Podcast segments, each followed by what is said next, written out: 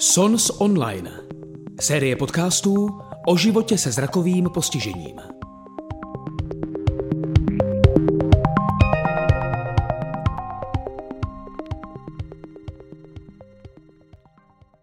Dnešní téma, dnešní téma je cesta, cesta k samostatnosti. Já bych tak na začátek zmínila, že někdy mám trošku pocit v té naší komunitě lidí se zrakovým postižením, takové až někdy trošku nevraživostí nebo uh, takové rivality, protože jsou lidé, kteří uh, toho zvládají více, jsou více samostatní, potom jsou uh, jiní, kteří toho zvládají méně. Takže tady bych pro začátek chtěla říct, že opravdu samostatnost člověka s těžkým zrakovým postižením nebo člověka úplně nevídomého vlastně je taková věc, kterou bych nerada, nerada bych se dostala do toho, abychom se srovnávali. Prostě je to věc nesrovnatelná. Každý z nás má jiné zkušenosti, jiné zážitky, uh, zrakové postižení uh, k němu přišlo jiným způsobem, v jiném věku, uh, takže bych nerada, abychom se dostali do toho, že se srovnáváme, ale spíše jsem chtěla to dnešní povídání zaměřit na to, že si můžeme vzájemně sdílet, pomoci, poradit. Chtěla bych, abychom se uh, jako vzájemně jako komunita spíše podporovali, protože uh, máme toho spoustu si co říct, můžeme toho spoustu sdílet a někdy se mi uh, ta rivalita přijde taková zbytečná, prostě spoustu lidí může odradit. Takže potom místo, aby zkoušeli, zjišťovali, možností, ptali se na to, co komu pomáhá a vlastně inspirovali se a učili se navzájem, se dostanou do nějaké rivality. Takže to bych opravdu nerada, aby dneska zaznívalo nebo v těch dotazech, aby, abychom se někam takto dostali, protože vidím, že je tady spousta lidí nevídomých, kteří mají určitě své zkušenosti. Máme tady lidi, kteří už s technikou a se spoustou věcí jsou určitě vyrovnaní a mají toho spoustu, možná by měli i co říct ale tenhle záznam potom budeme uh, sdílet a může se dostat právě k lidem, kteří tady to můžou pojmout jako nějakou inspiraci. Takže tolik jenom k tomu dnešnímu naladění a doufám, že tady ta beseda právě v tomhle duchu bude. Takže Karla, já vás tak trošičku poprosím o to, abyste nám přiblížil uh, to vaše zrakové postižení, jak vám se to v životě přihodilo, tak v mém případě to bylo velice jednoduché. Já jsem se narodil eh, v šestém měsíci a moje zrakové postižení vzniklo z inkubátoru, kdy došlo ke spálení sítnice. Povedlo se to ještě tak šikovně, že eh, na levé oko teda nevidím vůbec nic, ale na pravé mám světlocit, takže dokážu poznat, jestli je den nebo noc, jestli svítí světlo, jestli je úplná tma, jestli mi svítí monitor počítače a podobně. Takže i tady tahle ta drobnost mi může mnohdy pomoct, ale už ne při té navigaci a dělání jakýchkoliv úkonů, protože k tomu už mi ten zbytek toho zraku nedostačuje. Ale abych to zhrnul, tak vlastně se zrakovým postižením žiju uh, celý život. Já se zeptám tak trošku jakože neslušně, ale abychom věděli, do které věkové kategorie vás máme zařadit, tak jenom si nám řeknete přibližně svůj věk, nemusíte být úplně přesný. Jasně, uh, řeknu vám to klidně přesně, já s tím nemám problém, ptá se mě to hodně lidí uh, a mě je vlastně 31. Tam se uh, právě proto, protože dost často uh, tím, že velikou, velikou službu nám dělají komunikační technologie, tak to, že člověk je obratný a schopný tyhle ty věci vlastně zvládat, je i proto, a já to poznám i někdy sama na sobě, protože já jsem přibližně o deset let starší než vy, že opravdu třeba těm starším lidem, a já už se někdy trošku počítám mezi ně, kterým ty technologie až tak úplně nepřirostly k srdci, kdežto ty mladší ročníky, ty s něma vyrůstají a vlastně mám ten dojem z toho svého okolí, co pozoruju, takže právě eh, díky tomu, že ti lidé s těmi technologiemi vyrůstali eh, dříve, od mladšího věku, takže si s něma potom eh, lépe i jsou schopni poradit. Ale to je takový můj subjektivní názor. Takže když se vrátíme k tomu, když jste se narodil, jak to vlastně vaši rodiče přijali, protože určitě jste se o tom bavili, Jaké to pro ně bylo to zjištění, že jste nevidomý? Tak mamka eh, mě měla celkem brzo, řekněme ve svých 21 letech údajně, takže já se celkem divím, jak se v tomhletom věku dokázala eh, s tímhletím poprat, ale vzala to velice sportovně a eh, snažila se, abych vlastně všichni, celá ta naše rodina se snažila, aby ten handicap eh, nebyl brán jako nějaký velký problém. Takže pět let potom, co jsem se narodil, se mi narodil první sourozenec, potom pár let poté ještě druhý sourozenec.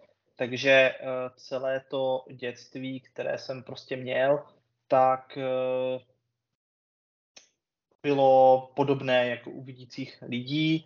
Eh, nikdy to u nás nefungovalo tím stylem, že by mě někdo odstrčil třeba na internát na základní škole, protože naši vždycky to vzali tím způsobem, že jenom nevidím, ale to neznamená, že nemůžu fungovat jakoby pokud možno normálně, takže mě brávali úplně v pohodě do společnosti, nechávali mě si hrát s vidícími prostě dětmi u nás na vesnici, aby prostě nikdo ten handicap nebral jako problém. Takže jako naši to vzali opravdu velice, velice sportovně a sportovně to berou i doteď. Když jste vlastně si vy sám uvědomil, že něco je jinak, že to okolí, se kterým jste se setkával, má možná některé věci jinak než vy?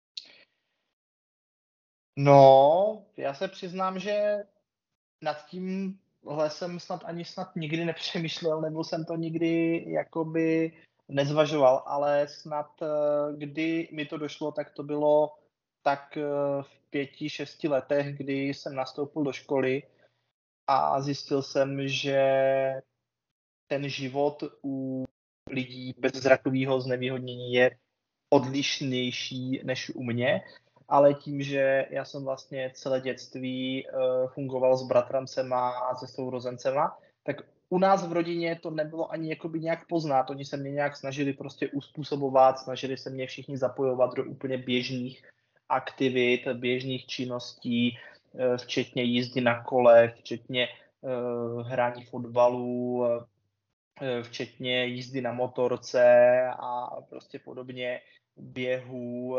Pamatuju si, že jsme tenkrát chodívali na vesnici, jak byly ty velikonoce, tak jsme vždycky chodívali hra, takový ty řechtačky a klapačky, tak to jsem chodil normálně s vesnickou partou. Ale to, že je něco jinak, jsem si uvědomil až v momentě, kdy jsem vlastně nastoupil do školy a zjistil jsem, že musím fungovat trošku odlišně, než eh, vlastně ta běžná společnost. Mm-hmm. Uh, takže je to tak, že nejdříve jste teda prošel nějakou ranou péčí, nějakou jejich podporou? Přesně tak. Prošel jsem ranou péčí, kdy eh, prostě jsem se seznamoval nějak jako s těma, eh, s těma běžnýma základama. Potom na základě doporučení speciálně pedagogického centra jsem vlastně už v šesti letech nastoupil do Litovle, do školy. Hmm. Takže ta Litovel to byla škola pro děti s vadami zraku, je to tak? Ano, přesně. Uh-huh. A tam jste vlastně uh, chodil mm, vlastně těch 8 nebo 9 možná vy, asi let 9 let ještě. A já uh-huh. jsem to měl právě ještě dobré v tom, že Litovel o Olomouce není zase tak daleko a protože jsem nechtěl být na internátě, tak jsem tam jakoby dojížděl pomocí rodiny každý den. Takže vlastně jsem hmm.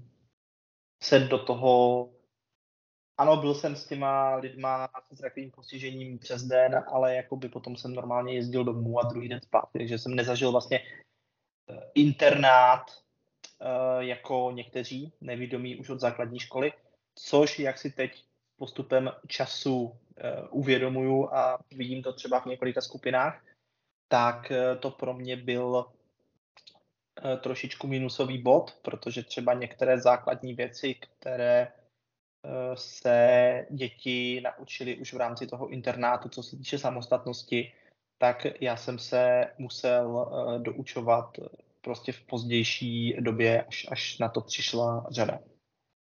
Mm-hmm. No já musím říct, že já sama jsem teda internátem základní školou prošla v osmé třídě, poslední rok, kdy se mi oči zhoršily natolik, že už jsem nezvládala tu běžnou základní školu. A já jsem vlastně tady tyhle věci, protože jsem měla ten zbytek zraku, tak já vlastně vůbec nemůžu posoudit a uh, musím říct, že za tu dobu, co já jsem tam byla ten jeden rok, tak tam vlastně nebylo dítě, které by bylo úplně nevídomé, ale bylo to teda v Opavě. Takže mm vůbec uh, si neumím představit, co konkrétně vlastně by uh, jste mohl mít na mysli těch praktických věcí. Napadá vás něco konkrétního? No, konkrétně v Litovli nevím, jak to bylo, protože jsem ten internát nezažil, ale Eh, co jsem třeba slyšel od eh, studentů, co studovali v Praze na základní škole, tak už na základní škole se učili sebe obsluhu, učili se třeba, eh, já nevím, převlíkat postele, učili se si prostě chystat snídaně, smačiny a podobně, což nevím, jak to bylo v Litovli, protože jsem na tom mm-hmm. internátě nebyl, ale třeba vím, že v Praze tohle to někteří žáci zažívali právě už na základce, tedy tyhle ty základní mm-hmm. dovednosti. Takže u vás doma, když eh, probíhaly tady ty věci, tak umím si představit, že když vás maminka měla tři, tak pro ní asi i organizačně bylo uh, jednodušší a, a funkčnější tyhle ty věci třeba dělat, než vás přímo zapojovat do některých tady těch věcí. No, myslím tím to opravdu byl... nachystat si svačinu do školy třeba ráno, nemyslím takové ty běžné věci uh, v té domácnosti. No to byl u nás vždycky velký problém a stále to u nás v domácnosti je problém, proto já jsem rád, že Eh, teď už jakoby funguju samostatně v Olomouci, protože tím, jak je nás vždycky plný dům, tak u nás je v kuchyni strašný nepořádek a já jsem zvyklý mít prostě věci na jednom místě, abych si je našel. Prostě v té domácnosti velké množství lidí, tak já jsem nebyl schopen se prostě v té kuchyni nějak zorientovat a udělat si ty věci sám, protože mi to všichni přehazovali a dávali jinam, takže Mhm. Rychlejší bylo, když mi s tím někdo u nás doma pomohl a vlastně samostatnost jsem začal řešit až potom, snad jako vyzní fakt jako divně, ale jako ono to je asi pochopitelný a prostě až jakoby na střední škole dá se říct, no. Mm-hmm. A to docela umím představit, protože já mám dvě děti a ty, když mi tady začnou hospodařit třeba v kuchyni, tak je to, je to docela katastrofa. Takže umím si představit i jako matka těch dětí, že opravdu někdy je pro nás jednodušší něco obstarat samostatně. Takže eh, základní školu jste vlastně eh, vychodil tady tím způsobem, že jste dojížděl do Litovle a potom přišlo rozhodování vlastně, co bude dál. Jak to probíhalo? Tak já jsem nikdy nechtěl eh, být na internátě, protože já jsem byl právě zvyklý už od toho svého dětství fungovat mezi vidícími dětmi.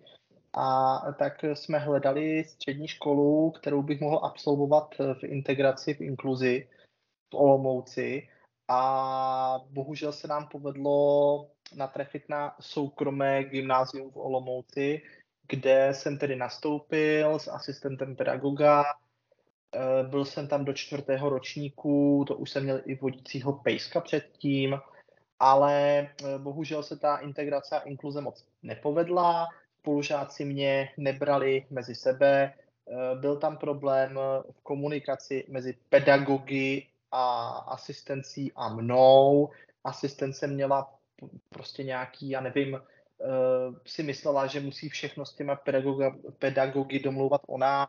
Já jsem vlastně vůbec do toho neměl podle, podle jako asistence zasahovat, což nebylo dobrý a právě to potom skončilo tím, že bohužel jsem tu inkluzi nedostudoval, nedodělal a musel jsem skončit v Brně, nebo musel, potom dobrovolně jsem šel teda do Brna eh, na Kamenomlínskou do Pisárek, kde jsem vystudoval na vlastně obor eh, sociální správní činnost s maturitou. Hmm.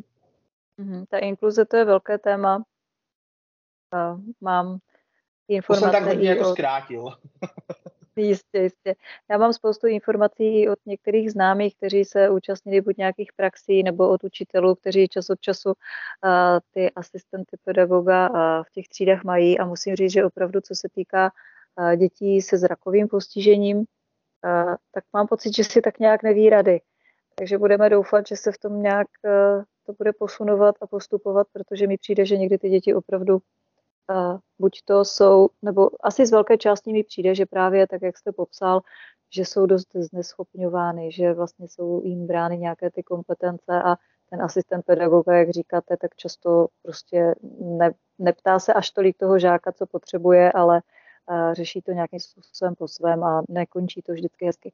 Takže vy jste se potom rozhodl, že uh, opustíte gymnázium, přešel jste do Brna, tam jste uh, už... Kde už jsem teda byl na internátě, ano. Mm-hmm. Kde, kde už jsem a... byl na internátě, ale tím, že jsem studoval to gymnázium, tak mi byl uznán první ročník. Takže jsem hmm. tam byl vlastně pouze tři roky. Hmm, takže jste nastoupil do druháku. Jak je to bylo, ta změna? Najednou z toho uh, domova jste se přesunul na internát? Uh, mně už bylo v té době, řekněme, 19 let, protože na tom gymnáziu jsem strávil uh, čtyři roky a prostě ve čtvrtáku to nevyšlo nakonec.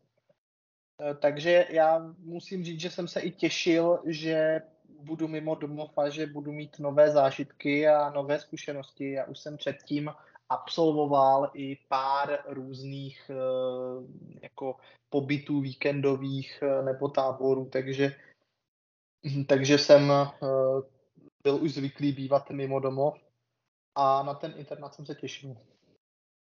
Byla to pro mě výzva na tom internátě už je člověk jako více, mnohem více sám za sebe, že jo? Už tam právě ta samostatnost nastává a taková trochu větší. Přesně. Samozřejmě jsou tam, jsou tam určitá omezení, a jsou tam nějaká pravidla, která se musí dodržovat, ale už jste se pustil do velkého města.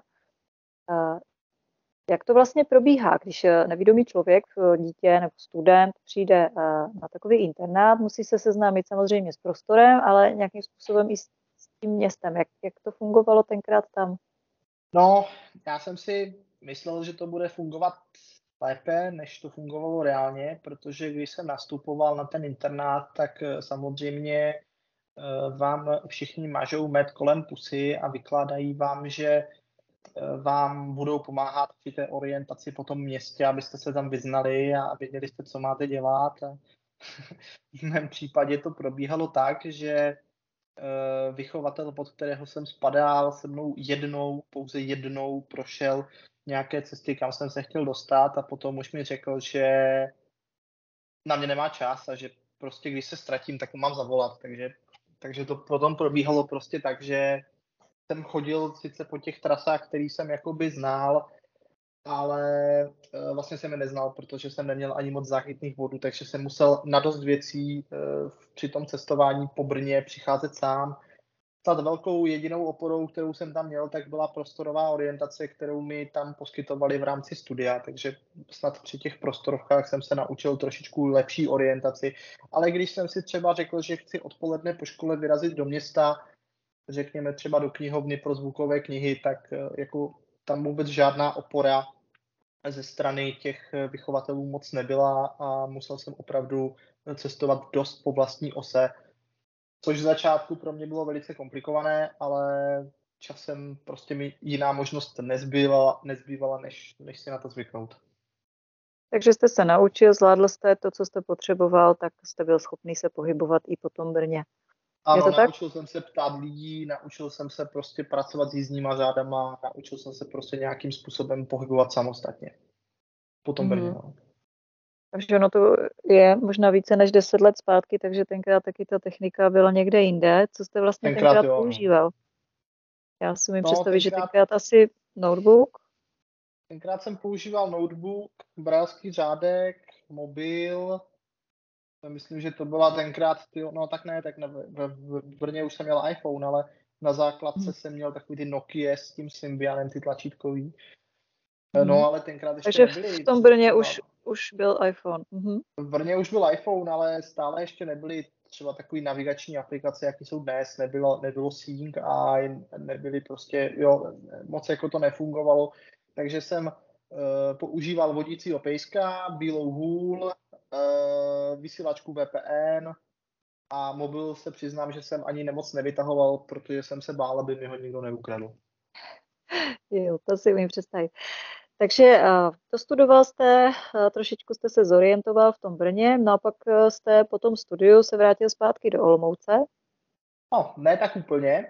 Já mm-hmm. jsem, mně se Brno strašně líbilo. Já jsem tam měl jakoby hodně známých ze školy, a já jsem tam chtěl bydlet, tak mně se povedlo tenkrát po maturitě hned získat eh, první práci eh, v informačních technologiích, eh, kterou jsem dělal teda rok a potom jsem se osamostatnil, ale šlo spíš o to, že jsem měl tak dostatečnou výplatu, že jsem si mohl dovolit v Brně pronájem.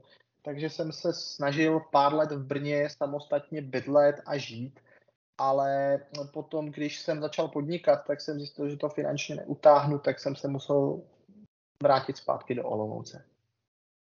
Jaké to bylo najít si byt, jak to vlastně vůbec probíhalo a všechno to zařizování a to samostatné bydlení, jak to tenkrát vypadalo? To jste tak, byl... tohle, tohle bylo komplikovaný, ale mně se strašně líbilo, jakým způsobem to bylo pojato, protože to rozhodně nefungovalo tak, že by teďka třeba rodiče nebo bratr nebo sestra řekli, hele, našli jsme ti byt, budeš tam prostě bydlet, ale fungovalo tak, že jsme si našli realitní eh, kancelář, eh, našli jsme si lokalitu, která eh, byla taková klidná, konkrétně se jednalo o Brno Medlánky, což jako cesto, cestovně bylo komplikovaný, protože tam moc jako šaliny nejezdili, takže se muselo autobusem a podobně, ale to se dalo všechno naučit.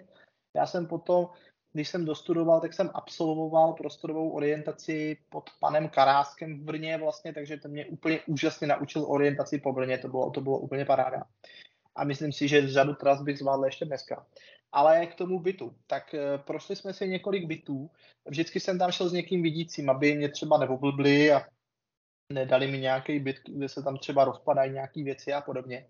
Ale rozhodně to nebylo tak, že za mě ten byt vybral někdo jiný.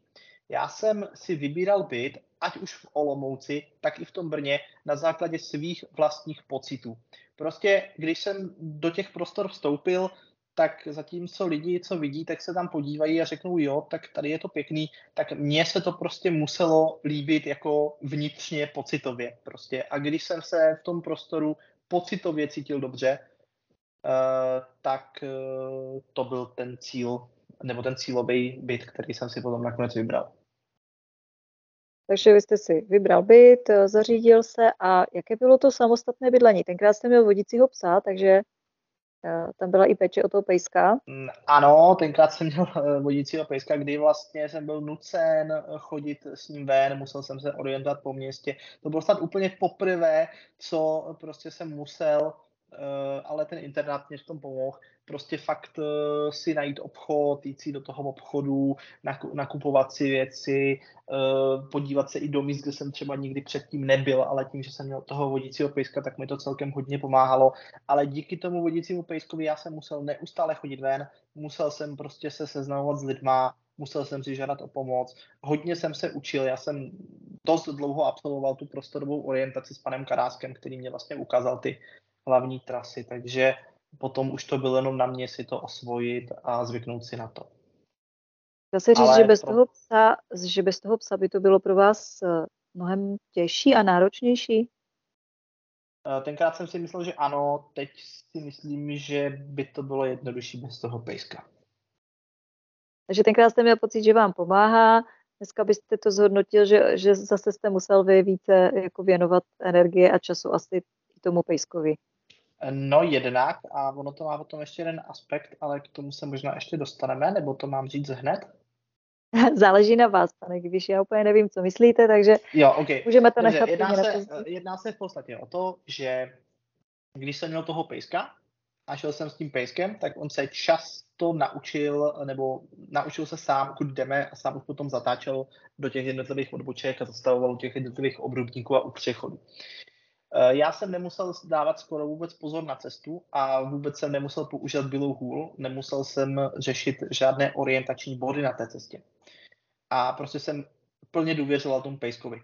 Jenomže potom, když už jsem byl v Olomouci, tak se stalo po 13 letech prostě, že ten pejsek uh, prostě už nemohl se mnou chodit, byl prostě nemocný a já jsem zjistil, že jsem úplně ztracen. Že trasy, které jsem chodíval s tím pejskem, bez toho pejska nezvládnu, protože vlastně nemám vůbec orientační smysl v těch daných místech a strašně mi to připadalo jakoby takový omezení. A tak jsem začal chodit pouze s bílou holí a teď jsem zjistil, že jsem radši, když mám větší přehled, než se spoléhat třeba i na toho pejska jenom, protože prostě já musím vědět, kudy jdu, kam se pohybuju a ne důvěřovat prostě někomu, někomu dalšímu v tomhle samostatném pohybu. Mm-hmm. Takže tam jste v podstatě nějakou dobu žil, měl jste tam nějaké známé, měl jste tam tu práci. Byl to ten rok nebo možná díl, jak jste říkal? Rok to bylo, no.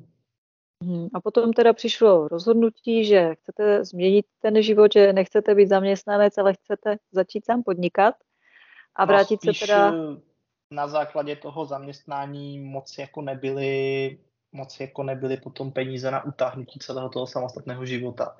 Takže já jsem se potom eh, prostě, oni mi z té práce, takhle, oni potom zrušili tu pobočku, kde jsem pracoval, eh, takže já jsem se potom vrátil domů, protože mi nešla výplata.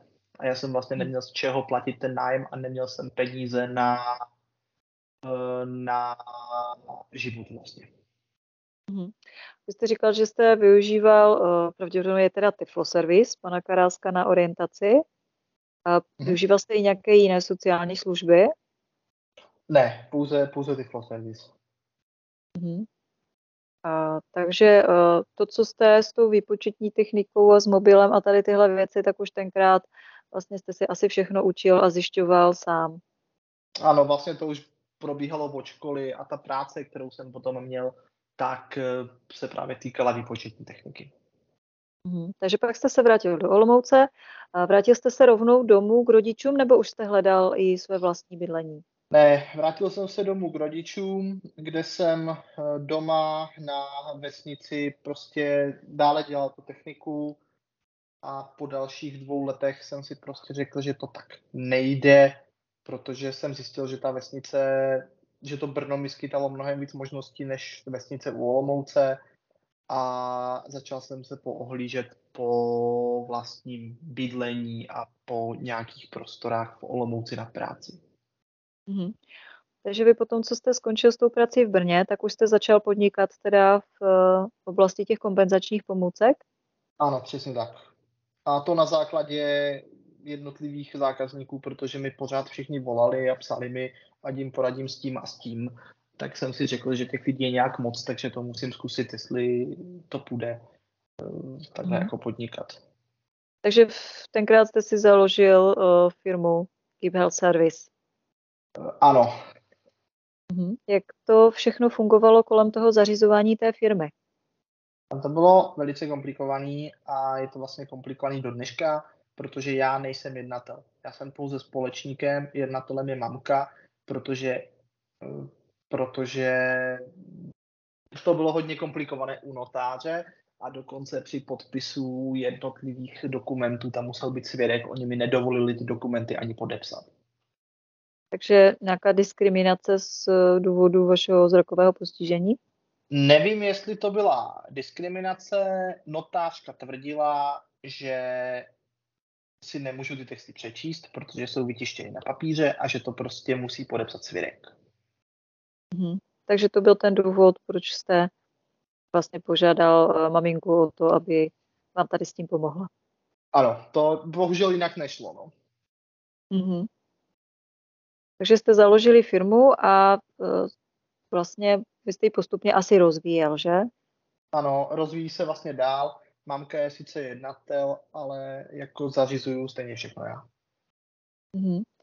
Uh, co konkrétně z těch věcí, které vlastně se týkají toho postižení, tak byste řekl, že opravdu jako uvítáte, když vám pomůže někdo uh, vidící a, a co vlastně zvládáte úplně bez problému díky těm teďka, technologiím samostatně. Teďka se bavíte jako celkově, nebo... nebo já, bych vzala, já, bych teď, já bych teď vzala uh, ohledně toho podnikání, tak už jsme se dozvěděli, že teda byl problém uh, s tím zrakovým postižením u toho notáře. Co dalšího takového bylo, co, eh, na co vlastně jste potřeboval tu asistenci toho vidícího člověka z jakéhokoliv důvodu a co už v té době, nevím, kolik je to vlastně let zpátky, možná nějakých 8, 7, jak dlouho no, vlastně? No, pár let to bude, pár let už to bude, no. Tak co z těch věcí? Vlastně jste opravdu byl tenkrát ještě uh, odkázaný třeba na pomoc toho člověka, který vidí. No, tak jako já jsem zvládl veškerou tu komunikaci, veškerý to skládání těch pomůcek dohromady, jednání s klientama a podobně, ale nezvládl jsem papírování kolem té firmy, nezvládl jsem faktury, nezvládl jsem smlouvy, tyhle ty věci prostě nebyly tenkrát vůbec možný, protože byl velký problém uh, objevit nějaký fakturační systém, který by byl přístupný pro odeštěče obrazovek. A hmm. do jisté míry je to problém i dnes, i když už dneska už řešení existuje, ale některé systémy prostě stále nefungují. Uh, takže jako já zvládnu veškerou, nebo zvládl jsem tenkrát veškerou administrativu, uh, ale třeba ohledně těch fakturací a objednávek to musel řešit někdo vidící, protože prostě na to nebyl přístupný systém a my jsme neměli finance na to, aby jsme si nechali vyvinout vlastní systém. Mm-hmm. A tím, že je maminka vlastně jednatel, tak to veškeré jednání s těmi úřady teda bylo vlastně taky na ní, že? E, tenkrát, no, jakoby ani ne. E, jednání s úřady jsem si řešil sám e, na základě svých vlastních zkušeností, které jsem získal. Ona spíš řešila papírování kolem té firmy, takže hlavně fakturace, účetnictví a uh, smlouvy. Mm-hmm. Já se ptám i proto, protože potom se dostaneme k tomu, jak, jaký rozdíl je dnes a vlastně ta cesta k té samostatnosti nebyla jenom v bydlení a, a v, to, v té orientaci třeba po ulicích a v tom zvládnout věci třeba co se týká vypočetní techniky a, a mobilních telefonů a podobně samostatně, ale vlastně i to podnikání sebou nese právě věci, které potřebujeme zvládnout. Jedna otázka je, jestli opravdu člověk, pokud podniká v nějakém větším rozsahu, vůbec má chtít zvládat tyhle věci sám. Já si myslím, nebo dříve jsem Nemá. byla přesvědčená, taky Nemá. ano, já jsem byla právě přesvědčená, že to, že zvládám všechno sama a že jako tyhle věci jsem schopná obstarat, takže je vlastně velké plus. A pak jsem zjistila, že vlastně někdy opravdu je to velké mínus a že říct si o pomoc nebo uh, prostě spolupracovat s dalšími není vlastně žádné uh, jako znamení nebo důkaz mé neschopnosti, ale naopak právě schopnosti posoudit, co uh, byť i zvládnu, ale třeba mi zabere spoustu času. A něco opravdu jsem dříve se snažila zvládnout samostatně, až možná trošku urputně a zbytečně, abych si dokázala, že, že to umím. Takže i tohle je vlastně otázka, co všechno jako ten zrakově postižený člověk opravdu zvládat musí. Takže... Jako, jak když to doplním, tak kdyby do toho se mnou nechtěla jít mamka, tak já bych si prostě asi někoho musel najít a normálně ho jako zaměstnat, jo? protože jako některé věci ohledně těch eh, pomůcek prostě opravdu bez zraku se zvládnout nedají. Hmm. Takže tu firmu jste vlastně zakládal v době, kdy jste ještě bydlel uh, u rodičů a hmm. potom při, přišel, přišelo to rozhodnutí, že chcete do Olomouce. A, takže jste si našel byt, asi podobným způsobem, tak jako v Brně. Ano, i když tady jsme se rozhodovali nad dvěma lokalitama. Nejdřív jsme hledali klidnější lokalitu na okraji města a potom se nám nabídla, nebo mně se nabídla lokalita v centru města, přímo na hlavní ulici na výpadovce na Brno, vlastně na tramvajové lince, která vede k nemocnici. Původně jsem zvažoval, jestli tuhle tu lokalitu mám vůbec eh, jakoby brát, protože tím, jak je tady prostě na té ulici neustálý provoz a je tady neustálý kraval, tak jakoby je to takový, je to takový, jakoby, že tady hodně jezdí a ještě mi tady trouví vlaky a je to takový jako hodně rušný. No ale já jsem zjistil, že jsem rád, či když se kolem mě něco děje, když slyším nějaký ruch, než když je úplně ticho, jako třeba u nás na vesnici tak jsem takový nesvůj. Takže nakonec jsem k téhle té lokalitě přistoupil a to i z toho důvodu, že to mám vlastně 10 minut do města, všude dojdu pěšky a nemusím složitě přestupovat z nějakého autobusu na tramvaj ze zpátky. Mm-hmm. Než se vrátíme k tomu podnikání a k těm technologiím, pojďme si říct eh, něco k té eh, samostatnosti v domácnosti. co všechno se vám povedlo tak nějak jako zvládnout, co díky těm moderním technologiím se vám povedlo do toho běžného života zařadit a díky tomu vlastně bez té zrakové kontroly ovládat. Tak můžu říct, že já jsem hodně technický typ a tak jsem i tu domácnost postavil na eh, bázi chytrých eh, technologií a potom různých vychytávek, které prostě uh, spočívají v tom, že mám tady topení, které ovládám vlastně termostatické hlavice, které ovládám přes Siri, prostě řeknu Siri, hele, za to mi v té a v té místnosti natolik a natolik, Eh, koupil jsem si práčku, u které jsem si původně myslel, že půjde ovládat přes mobil. Ono to teda na ní jako bylo napsané, ale ve výsledku se ukázalo, že s Applem to nespolupracuje, že to funguje s Androidem, takže uh, jsem se musel naučit uh, odpočítávat jednotlivé programy, musel jsem se naučit kolikrát prostě otočit kolečkem, kolikrát to musí zapípat, který tlačítko mám kolikrát zmáčknout, abych prostě věděl, co, co, co vyperu, nebo jak, jakoby, jaký program mám aktuálně nastavený. Ohledně myčky, tak tu mám, tu mám vyloženě na tlačítka, který cvakají a pípají, Eh, vyloženě jsem si vybíral už jakoby v tom studiu, kdy jsem prostě si ty věci ošahával, zjišťoval jsem, eh, dokonce jsem někdy i chtěl, aby to zapojili, abych si mohl vyzkoušet ten zvuk, jestli, jestli pochopím, jak, jak to funguje. Uh, mám tady tlačítkovou troubu s, s cvakacím kolečkem, takže s tím se dá pracovat. Dokonce indukční deska se dá do jisté míry ovládat, když si na ní nalepíte takové ty tuplíky, Eh, který se dají koupit v Tiflo pomůckách, eh, kávovár, který jsem vyhrál, eh, tak mám dotykový, mám tam taky čuplíky, protože byl dotykový. Teďka dokonce tu mám i grill, na kterým prostě od Tefalu, pomocí kterého prostě pomocí zvukové signalizace a tlačítek dokážu si ohřát nebo ugrilovat nějaký, nějaký věci. Robotický vysavač, kterým tady vysávám. Zkoušel jsem i ten vysavač s tím mopem, akorát, že on tam má takový malý dírky, teda aspoň to, co mám já. Já jsem na něm trošku šetřil, takže nemám zase jako asi drahý vysavač, ale mám takový levnější. A bohužel se do toho strašně špatně leje voda, takže jakoby to jsem, u toho, od toho jsem potom jako upustil.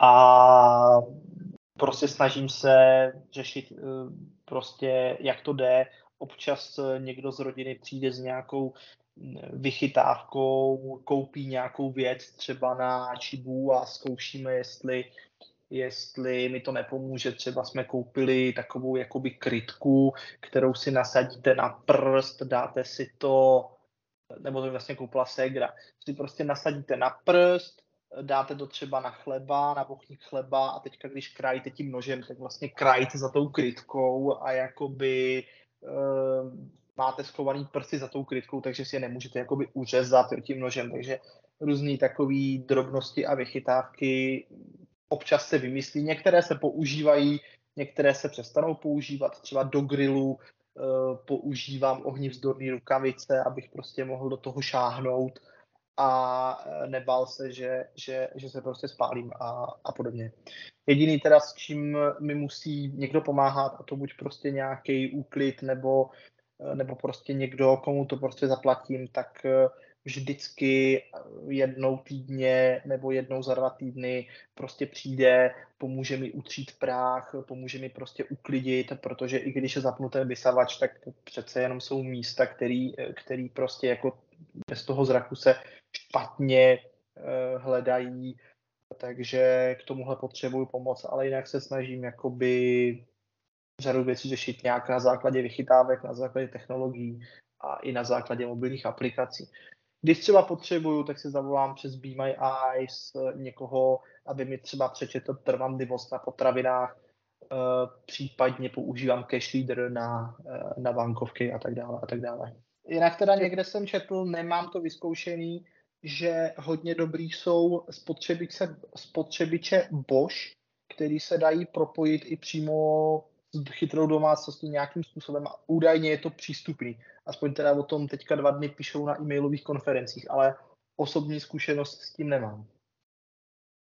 Co se týká třeba té indukční desky, tak já jsem kdysi měla dotykovou, ale to opravdu bylo pro mě velký problém. Tak já jsem si našla, tím, že jsem řešila novou kuchyň, tak jsem si našla spotřebíče, které jsou retro.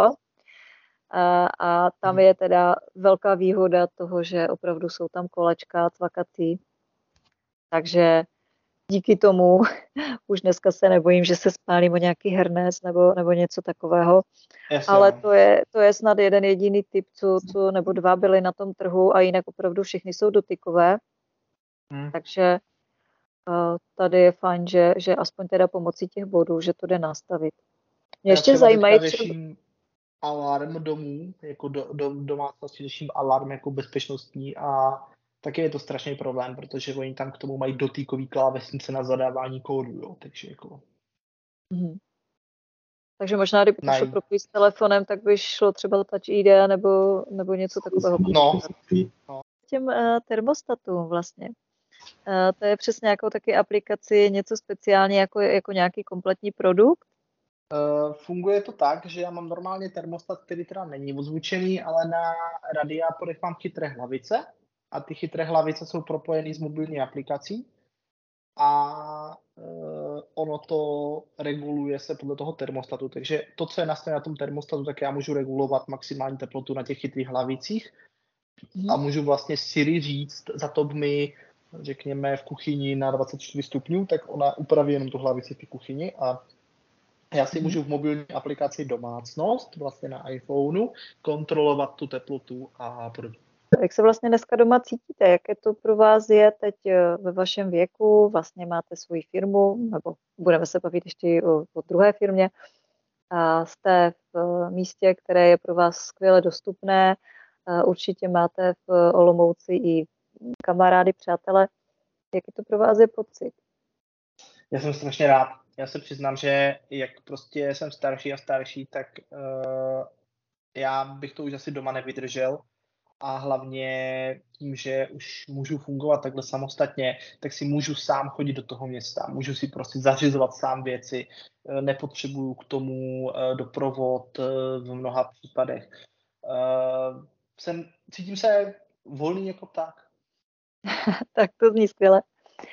A mě by zajímalo, když vlastně jste rozjel tu jednu firmu a už nějakým způsobem fungovala, jak jste se dostal vlastně k těm masážím? No, já to zkusím zkrátit, protože to bylo na hodinu, ten, ten příběh, on je, on je strašně dlouhý, ale jako, tak já to zkusím říct nějak stručně. V podstatě já jsem celou dobu byl jenom u toho počítače, začal jsem prostě vypočetní techniku a moc jsem jakoby, protože toho bylo hodně, nebýval mezi lidma, nekomunikoval jsem s lidma maximálně přes telefony nebo přes Skype a prostě už mě to nebavilo. A tak jsem si řekl, že musím eh, se dostat mezi lidi a musím rozšířit eh, svoje eh, kontakty a svoje, svou hlavní myšlenku, protože já jsem, jak už jsem takhle jako fungoval do nějaké míry, tak jsem přišel na to, že prostě společnost pořád nějak jako ty lidi s tím zrakovým handicapem nějak moc jako mezi sebe nebere. A Eh, že je potřeba to změnit, protože pokud to nezměníme, tak se dál eh, bohužel samostatně eh, nebudeme schopni posunout. A ty masáže pro mě byla výzva. Ono to ne, nebylo původně v plánu ani jako dělat, já jsem to ani původně dělat nechtěl, spíš jsem to bral jako výzvu, protože já když jsem si vybíral firmu, kde bych se chtěl učit masáže, tak jsem si schválně vybíral firmu, ne dědinu v Praze, ale schválně jsem si vybíral firmu, kde měli minimální zkušenosti s lidma se zrakovým postižením. A to z toho důvodu, abych zjistil, jak běžná společnost přijme člověka se zrakovým postižením mezi sebe. Šel jsem do toho s tím, že možná to za týden vzdám, že se na to vykašlu a že prostě žádný masaže nebudou. Ale když jsem viděl ten elán, jak vedení té firmy pochopilo, že opravdu, když mi dají vytištěný skripta, že mi budou na nic a hnedka mi začali skenovat do pdf a když jsem potom viděl i spolu uh, spolupracovníky na tom kurzu, kteří pochopili, že obrázkový skripta jsou mi fakt jako na nic a už potom se i mi snažili pomáhat s těma jednotlivýma masterskýma hmatama, a jako opravdu mě ta společnost přijala mezi sebe, tak to pro mě byla obrovská motivace, motivace v tom pokračovat. A když se mi potom povedlo složit úspěšně zkoušky, tak jsem si řekl, že to zkusím, jenom tak, že to prostě zkusím, jestli to půjde. Našel jsem si nejlevnější nájem z kolaudovaných prostor, který existoval. Bylo to teda v budově, ve které jsem se i já sám bál, bylo to takový jako celkem děsivý, ale chtěl jsem to prostě vyzkoušet.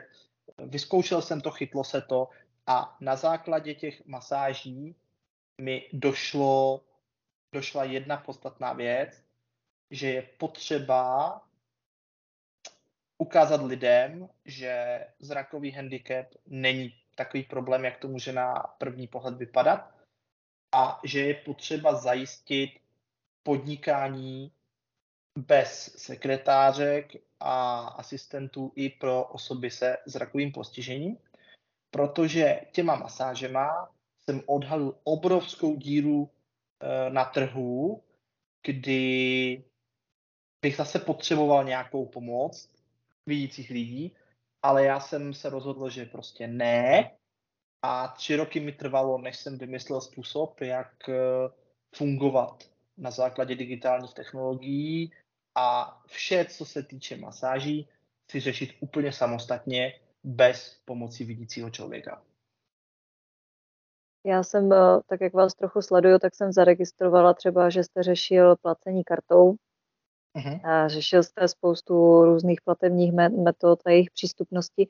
Takže to vás asi ještě více dovedlo eh, k té přístupnosti vlastně, že od těch pomůcek ještě více do těch různých aplikací a, a podobně. A jaká byla no, vlastně ta vaše zkušenost, když jste, když jste začal hledat tu, uh, ty přístupné aplikace a případně jako chtít nějaké úpravy? Ten začátek, Právě jak to bylo?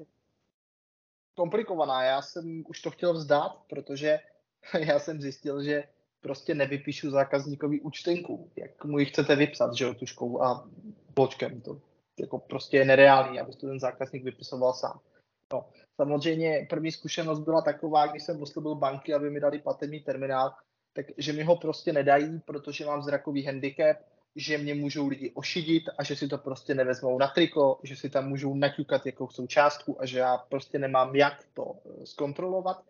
No a eh, tak jsem začal pátrat, hledat a první platební terminál, který jsem objevil, tak byl v Německu a to byl takový spíš jako fakt pokus, protože uh, já jsem narazil na Facebooku na tu firmu a teď jsem říkal, hm, dobrý, tak jako mají tam terminál za 400, to byl tenkrát nějaký startup, tak jsem si říkal, no tak to si koupím a ono to stejně nebude fungovat, ale tak když jsem přišel o víc peněz, tak ty 400 do toho prostě investuju. Tak eh, jsem je do toho investoval, teďka mi přišla krabička, která byla celá dotyková, my jsme to doma otevřeli a brácha mi říká, a můžeš nějak říct, co s tím budeš dělat, když to je celý dotykový? Tak jsem říkal, no tak super. Pak jsem zjistil, že se to dá propojit s telefonem přes mobilní aplikaci, kde vlastně vy můžete naťukat eh, ty data a ta krabička slouží jenom k zadávání pinu. No a potom a k přiložení karty. No a potom jsem teda, potom mě to úplně nakoplo řešit to dál, to podnikání bez zraků, protože já jsem napsal do toho Německa, že nevidím a co budu dělat, když přijde za mnou nevědomý člověk a bude chtít zadat PIN tak to jsem fakt ještě nikde neviděl. Oni normálně na 3D tiskárně vytiskli šablonku displeje toho platebního terminálu, dali tam brajlo s číslama a poslali mi to zpátky. Takže když za mnou přišel eh, nevědomý zákazník třeba, což jakože chodí minimálně, tak eh, normálně ta šablonka se nacvakla na ten, tu krabičku a vy jste tam měli brelský čísla, pod těma brelskýma číslama byly dírky na ten dotykový displej a vy jste prostě konečkem prstu naťukali ten pin a normálně se zaplatili kartou. Já si tak říkám, jestli tohle by se mohlo stát u nás. Ne, asi České ne. firmě. takže takže to, byly ty zača- to byly ty začátky, takže vy jste postupně zjišťoval, co, co dalšího byste potřeboval. A tím jste se vlastně dostal k tomu řešení té přístupnosti. A jak vlastně to funguje? Já jsem viděla, že jste řešil přístupnosti nějakých aplikací, asi i webu. Musím říct, že úplně přesně si nepamatuju, co všechno vy jste začal řešit tak jako mnohem více. Jak to funguje? Vy jste oslovoval třeba ty banky, nebo oni už potom začali oslovovat vás? Tak z začátku jsem oslovoval firmy, které jsem potřeboval k tomu podnikání který jsem potřeboval pro to, abych mohl dělat ty faktury, abych mohl přijímat platby kartou, abych mohl používat rezervační systém. Tak z začátku jsem to pojmul tak, že prostě potřebuju ty věci pro sebe a tak si to prostě zpřístupním. Takže jsem je oslovoval, přesvědčoval a vysvětloval, že je to potřeba.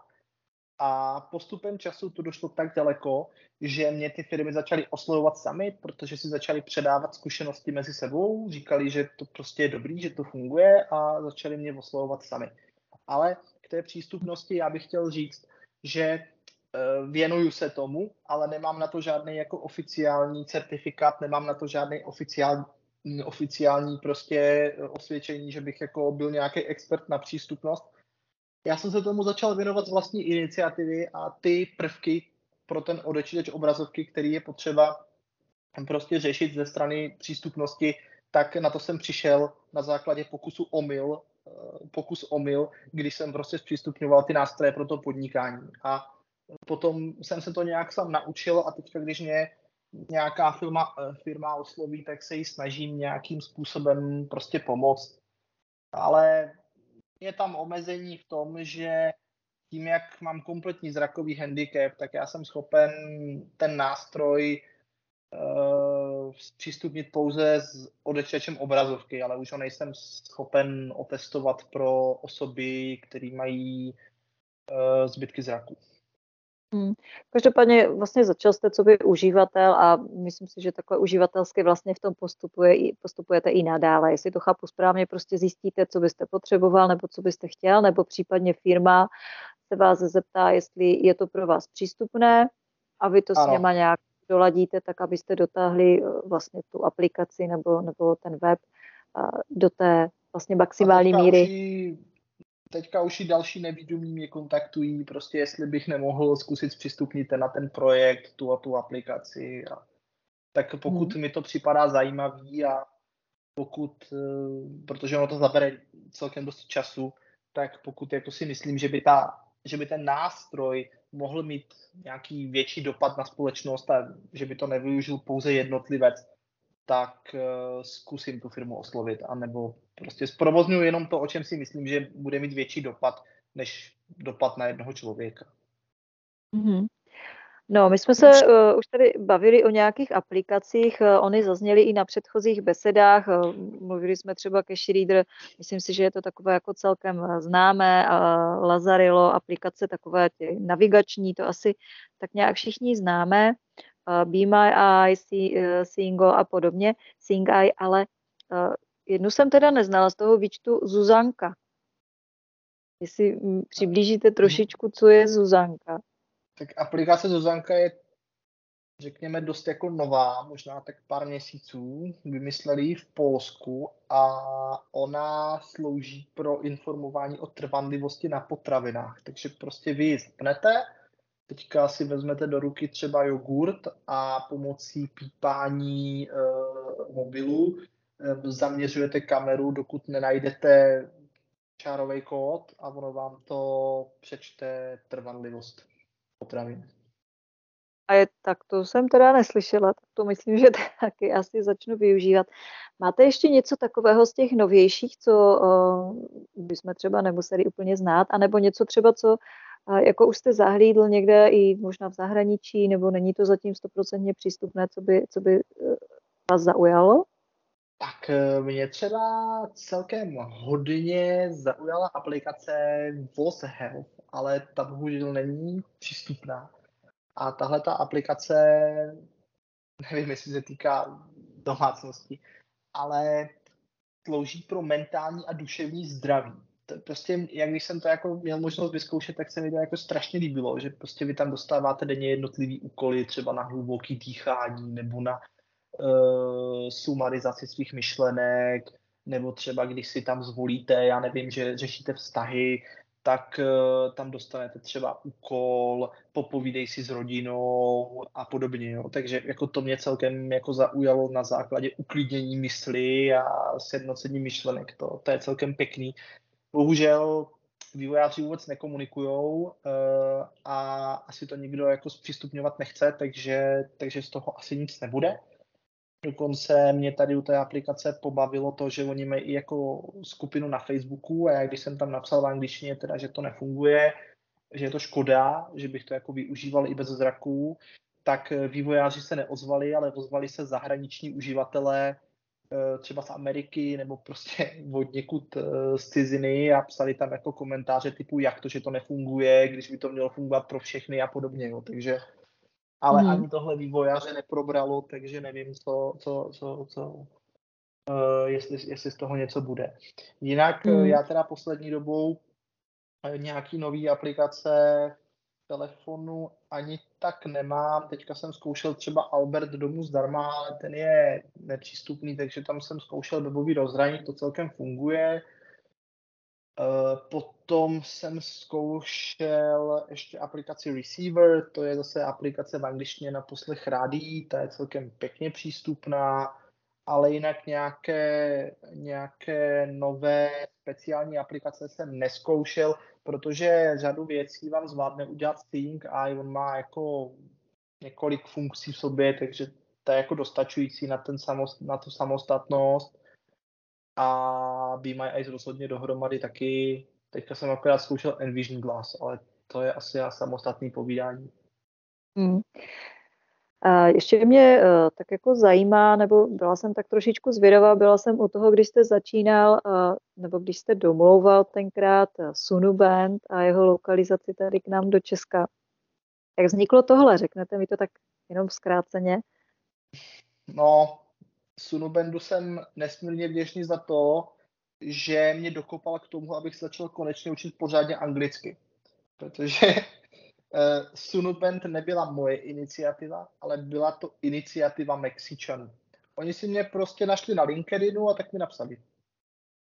Napsali mi na LinkedIn, že chtějí dodávat do Česka prostě produkt uh, Sunubend a jestli jsem ochotný prostě s něma navázat spolupráci to byla moje první velká komunikace v angličtině, kdy jsem poprvé komunikoval s tím prodejcem, tak se mi zeptal, neumíš nějaký jiný jazyk, prosím tě, to je strašný. jako. Takže to, to, bylo, to byla moje první velká komunikace v angličtině, ale mě ten náramek natolik zaujal, že to už dneska bych do toho už asi nedal, ale tenkrát jsem si půjčil v bance půl milionu a za to jsem prostě si pořídil tu vyhradní distribuci toho náramku. A do dneška to ještě splácím, protože prostě to byla strašně vysoká částka. Mm-hmm. Takže, takže vlastně uh, jste tenkrát začal uh, více se učit angličtinu, domluvil jste vlastně celé tady to a vlastně přivezl jste nám tady novou pomůcku. Máte nějakou uh, představu o tom, uh, jak je Sunubent teďka využívaný v té, v té naší komunitě? Kolik tak třeba lidí to má a jak jsou s tím spokojení? No já jsem do Česka přivezl 50 kusů Sunubendu, 50 náramků a všech 50 se rozprodalo mezi uživatele. Hmm. Nějakou bližší zkušenost nemám, zatím mě nikdo nekontaktoval, ale taky mě nikdo zatím nekontaktoval s tím, že by mi ten náramek chtěl vrátit. Mm-hmm. Takže věřím, že ho snad lidi používají. No. Akorát se obávám, že tím jsme vyčerpali takové ty technologické nadšence, protože v poslední době nemám uh, objednávky na další náramky. Takže mm-hmm. myslím si, že nevím, jestli ten produkt neupadl. Dokonce jsem teďka zjišťoval, to musím ještě pořádně prověřit, že teďka, jak je ta inflace, takže v Mexiku zvedli cenu náramku na 600 dolarů jestli takovou cenu opravdu mají, tak se obávám, že v Česku tenhle ten produkt asi uh, zanikne, protože se obávám, že bych taky musel zvýšit jeho cenu a to o dost a nevím, jestli by ještě byl atraktivní. Mm-hmm. Takže a je tam nějaký třeba vývoj, nějaké nové funkce, něco, něco nového, co se... Vyvíjí se, eh, vyvíjí se nový typ náramku s lepšíma senzorama macovým a oni se snaží do toho náramku nějak narvat eh, navigaci pomocí Google Map, kdy ten náramek vám bude sloužit jako směrovač té navigace. Takže vy třeba natáhnete ruku před sebe a z mobil vám oznámí, že se nacházíte na ulici té a té a že v tom směru, kam míříte rukou, se nachází ta a ta ulice. Mm-hmm. A nebo každopádně, ta a ta každopádně kvůli té ceně a tak dále, tak to není úplně stoprocentně jisté, že by se asi tady dostal. No já se obávám, že pokud oni budou chtít jako rozšířit uh, funkce toho náramku ještě víc, tak uh, tam budou muset dát kvalitnější senzory, budou muset vyrobit nový hardware a opravdu se obávám, že ta cena bude vyšší než je teď. Mm-hmm. Ale nemám zatím tak... potvrzeno, uh, naposledy, když jsem si psal s těma uh, výrobcema, uh, oni po mně chtěli, abych koupil třeba dalších 50 náramků, což jako pardon, ale jako no. Je to trošku vyšší, vyšší finanční částka když nemáte jistotu, jestli se vám to prodá, tak se vám to do toho moc jako investovat nechce. No ale hlavně uh, mi psa, já jsem mu teda psal, že zatím jakoby prostě je ta situace nejistá kvůli inflaci a podobně a oni mi napsali, že tyhle ty informace dostávají od, od, od všech distributorů z Evropy. Mm, jasně. Takže nevím, to bude s náramkem pokračovat dál, ale jsme neustále v kontaktu, tak uvidíme. Mm-hmm. Dobře. Tak jo, tak já bych řekla, že z mojí strany jsem se dneska tak dozvěděla všechno, všechno, co mě tak zajímalo. Musím říct, že se mi uh, líbí ta vaše odvaha a ta uh, možná až taková jako urputnost v té samostatnosti, že uh, je to asi něco, co vás tak jako žene dopředu a je fajn, že už se nacházíte v té pozici, jsem tady spokojený a je mi tady dobře. A máte nějaké uh, do budoucna třeba uh, nějaké plány, co se týká toho, co byste ještě chtěl dořešit, doladit, co se týká té samostatnosti, ať už v podnikání nebo v tom běžném denním životě? Něco, co ještě máte kam posunout? Já bych ještě řekl uh, ty plány, ale ještě bych řekl tu myšlenku, kterou jsem nedokončil, jestli můžu. Uh, týká, týká se těch uh, masáží a já jsem přišel na strašně zajímavou věc a mě to strašně baví. Ono, když se totiž denně setkáváte s velkým množstvím lidí z různých profesí, tak vy zjišťujete, že ty lidi sám otvírají a přiznávají, že vlastně si nedovedou moc představit, jak vlastně lidi uh, s handicapem můžou fungovat ve standardní společnosti. Od doby, co ke mně začali chodit lékaři, začali ke mně chodit bankéři, začali ke mně chodit úředníci, pozorují uh, větší zájem ze strany těchto lidí komunikovat s lidmi s handicapem. Oni prostě u těch masáží zjistí postupně, že ten člověk s tím handicapem není takový problém a já zažívám teď to, že už nezažívám eh, tu situaci, kdy vy někam jdete a pracovníci se obrací na váš doprovod, ale obrací se už přímo na vás, protože oni tím, že mají možnost komunikovat, ať už se mnou nebo prostě s dalšíma nevědomýma, ale tím, že oni prostě třeba někteří ti lidi, co si nebyli jistí, chodí ke mně na masáž, tak oni už teďka nemají problém třeba tomu nevidomímu klientovi v bance pomoci s, s, s řízením účtu. E, prostě na úřadě s ním probrat veškeré detaily, lékaři prostě odstraňují ty zábrany v té komunikaci a podobně. A tohle je poslání, který já jsem od masáží rozhodně nečekal ale když přišlo, tak ho rád budu naplňovat i dál, protože věřím, že když lidem ukážeme, že handicap sice máme, ale to neznamená, že bychom nemohli fungovat normálně, takže i ty lidi nás v té společnosti budou brát líp, než, než třeba tomu bylo dřív. Tak si můžu souhlasit. Já se čas od času setkávám třeba i se zdravotníky, kteří mi na rovinu řeknou k nám, když tady přijde někdo nevidomý, tak my vůbec nevíme, co s ním a my se tady jako posíláme navzájem, běž tam ty, běž tam ty, já vlastně nevím, co mám dělat. Takže zvláště zdravotnické profesi a třeba u těch úředníků i na úřadech, prostě kde si chodíme vyřizovat pomůcky a podobně, tak je to velká škoda, že vlastně mají nějaké uh, asi obavy nebo, nebo problém s tou komunikací. Takže to je nějaká vaše vize do budoucna, nějaké ty plány, Přesně tak. Ona se už teda jako začala naplňovat díky těm masážím, co dělám, ale věřím, že prostě bych chtěl, aby to bylo lepší a lepší, než je to teď. A ještě taková moje jedna vize je, že bych rád přistupnil svět. A to myslím na základě nějaké cestovky, že by prostě lidi s handicapem mohli cestovat na dovolenou a podobně. Hmm, tak to zní taky Ale... skvěle. Tak to byste mohl brzo docela. Já bych no váma klidně to... někam jela. Já jsem teďka třeba na Facebooku narazil na nějaký projekt Pestrá cestovka a oni nějak jakoby pomáhají vozíčkářům e, při cestování na dovolení. A tak já jsem jim tam napsal, že nevidím a oni mi napsali, že jsem první, že to ještě nikoho nenapadlo řešit. Jsem jim tam napsal, že bych třeba s nima letěl někam na dovolenou a oni mi napsali, že s nevidomýma nemají zkušenosti, že uh, maximálně s těma vozíčkářima, ale že prostě s nevidomýma na to nemají kapacitu.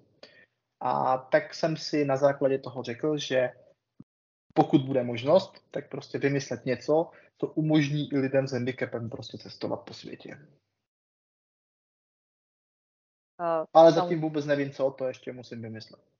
Jasně. Já tam vidím spíš takový ten přínos eh, té sociální vlastně nějaké skupinky, že pokud by to bylo třeba nějaký zájezd nebo výlet přímo pro ty nevidomé, tak za prvé se může to přizpůsobit i nějaký program nebo něco takového. No. Samozřejmě eh, se vyřeší ubytování, stravování a podobně, aby bylo přístupné, že? A no. jo, zní to zajímavě, tak uvidíme, jestli z toho něco bude. Tak bych jenom chtěl říct, že to, eh, co všechno dělám, dělám opravdu z vlastní iniciativy a nedělám to proto, že by mě v tom třeba nějak, že by mě jako třeba do toho nějak nutila rodina nebo tak. Oni v podstatě v dnešní době už eh, to nechávají v podstatě všechno na mě, všechno vyřizuju. Já občas připadá, že toho vyřizuju víc než, eh, než jako naše rodina, protože oni vždycky řeknou, ty, ty jim aspoň neradáš, ty si s nimi popovídáš a nakonec to stejně vyřídíš líp než my. Takže rozhodně to není tak, že by mi pomáhali rodiče tady s tímhletím podnikáním teď, jako myslím třeba s těma masážema, ale opravdu je to moje iniciativa a bojuju za to pouze já a prostě oni se sami diví, co jsem schopen všechno vymyslet. Hmm, tak je to dobře, že, že vlastně tady ta samostatnost tady v tom je, je takhle možná. No a mě ještě zajímá, jako když, uh, jestli je nějaký třeba zdroj ze zahraničí nebo, nebo někde, kde by nějaké ty informace byly ohledně těch aplikací, třeba co se dají použít, je něco hmm, takového? Já teďka jsem začal odebírat podcast Applevis, applevis.com a tam je hodně zajímavých chytávek, co funguje s iPhonem, takže možná tam získám hmm. nějakou inspiraci. Hledal jsem ještě nějaký další podcasty, eh, třeba nějakých zrakově handicapovaných lidí ze zahraničí, ale zatím se mi to nedátí uh, najít, protože nevím, co hledat, ale byl jsem na jedné prezentaci, je to už teda pár let zpátky, kdy tam prezentoval nějaký kluk ze Španělska a teda prý ve Španělsku to mají hodně dobře vychytaný, jakoby s těma technologiemi. Dokonce, když jste údajně prý ve vlaku, tak vám dokonce záchod oznámí, že je obsazený. Hmm. Jo, ale jakoby to jsem jenom si z přednášky, já osobní zkušenosti nemám, ale teďka se chystám na Malorku, tak třeba tam uh, získám nějakou novou inspiraci.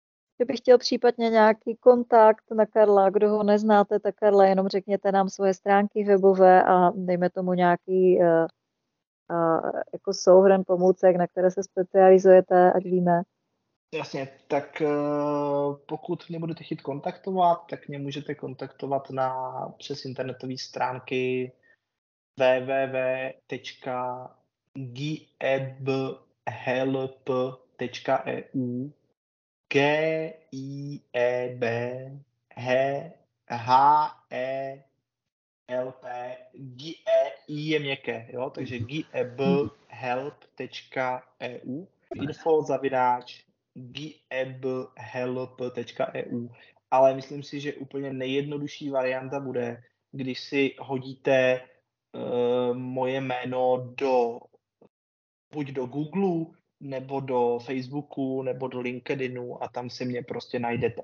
Jenom já jsem teďka zavedl takový nový trend, Vím, že si mě někteří chtěli přidávat teďka do přátel, nevím jestli odsud, ale já jsem teďka zavedl, že pokud se s tím člověkem nepropojím a nezjistím, že se jedná opravdu o živého člověka a ne o nějakého robota, tak mu to přátelství nepotvrzuju. Hmm. Jo. Takže, Takže případně nejdřív vám napsat zprávu. Tak mi napište zprávu. Protože no a... teďka jsem hodně naletěl, ale mi okopidovali všechny profily, takže... Hmm. Já se jenom ještě teda na ty pomůcky, uh, máte nějaké portfolio? Jo, pomůcky. Tak já jsem začínal primárně s Apple produkty, který jsem měl delší dobu jako hlavní uh, produkty, ale postupem času uh, jsem začal teďka před rokem uh, fušovat i do operačních systémů Windows a do Androidu, takže jsem vám schopný dodat téměř všechno, kromě Corvusu, to se musíte obrátit na Ergones, ale jinak, co se týče uh, telefonů, tak může, může být Android nebo Apple a nebo Windows. Uh, já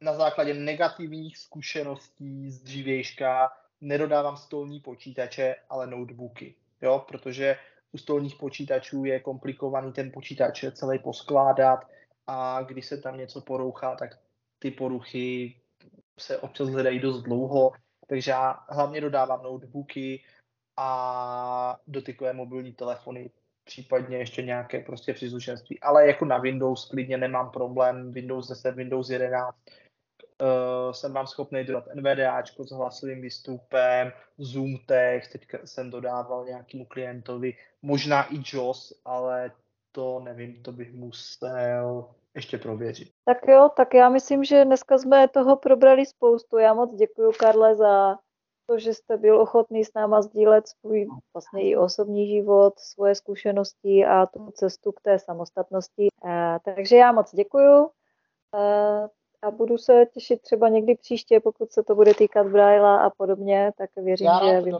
spoustu uh, zajímavých témat jsem se na tu besedu tak těšil, že jsem si kvůli vám přehodil paní na masáž na zejček. No. Jsem mi, jsem normálně volal, říkal jsem, že mám besedu a že prostě nemůže přijít, že musí přijít zítra. A ona mi nejdřív chtěla začít nadávat. A potom, a potom teda říkala, že teda zítra. Tak to Takže ještě jednou děkuji, pěkný večer a mějte se všichni hezky. Naschledanou. Bylo mi ctí a zase někdy.